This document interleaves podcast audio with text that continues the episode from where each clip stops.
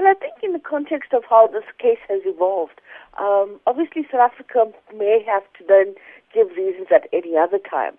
Uh, the question is whether or not the ICC can take punitive action against South Africa if it fails to do so by the end of the day in terms of the directive issued. Uh, and that, to me, I think, uh, seems to be unclear in terms of what the processes in, in, in the context of domestic process versus the whole question of the international uh, process under the ICC. So that in itself needs to be clarified in that context. But I think to a, to a certain extent, the South African government can also say that they are looking at it in the context of their own decision-making processes and so forth. And so they can always try and give a sense of when they will give the reasoning for why al-Bashir was not arrested while he was in the country. So there has been talk about a review of the uh, ICC membership for South Africa. How do you think this will play out and how will it affect this case, if at all? Well, I think in a sense, in, the review in itself has to be looked at in terms of whether this was the case that precipitated the review. And if so, well, will it impact on this case or will it be in a more broader context? In other words, what I'm saying is, do we separate the two issues or is there one that leads to the other?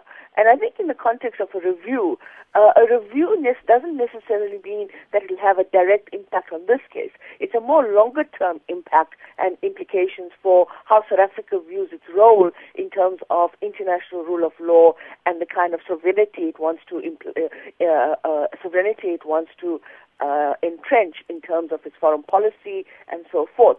So it may not necessarily have a direct impact, but it will have an impact for a longer, medium to longer term uh, set of indications and implications for our foreign policy and the rule of law. And uh, just looking at the ICC, what sort of powers do they have um, over countries to actually enforce arrest warrants?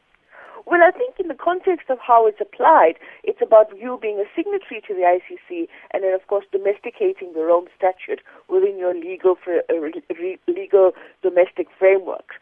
So I think in that context, it's, there's, in my opinion, and I, and, and I have a limited opinion of the more broader legalities around it, but my opinion, it seems to me that it is based on a process of you're being a signatory to it and therefore you own up to it and you actually apply it because you are a member of it. Having said that, I think it's also interesting uh, that find that countries that have not signed up to it uh, are countries like China and the USA, etc., who, in a sense, also have understood that to mean in terms of what impact it will have on their domestic and their foreign policy. So I think, again, it's a very, very politically sensitive issue in terms of countries that have signed up and are now beginning to think, well, how does this impact on me in terms of my own foreign policy decision-making processes? And then, of course, there's the issue about hosting uh, events like the AU, and of course we have another one coming up with the China Africa Forum in December, and that's something to look out for in terms of what will be the what will be the decision making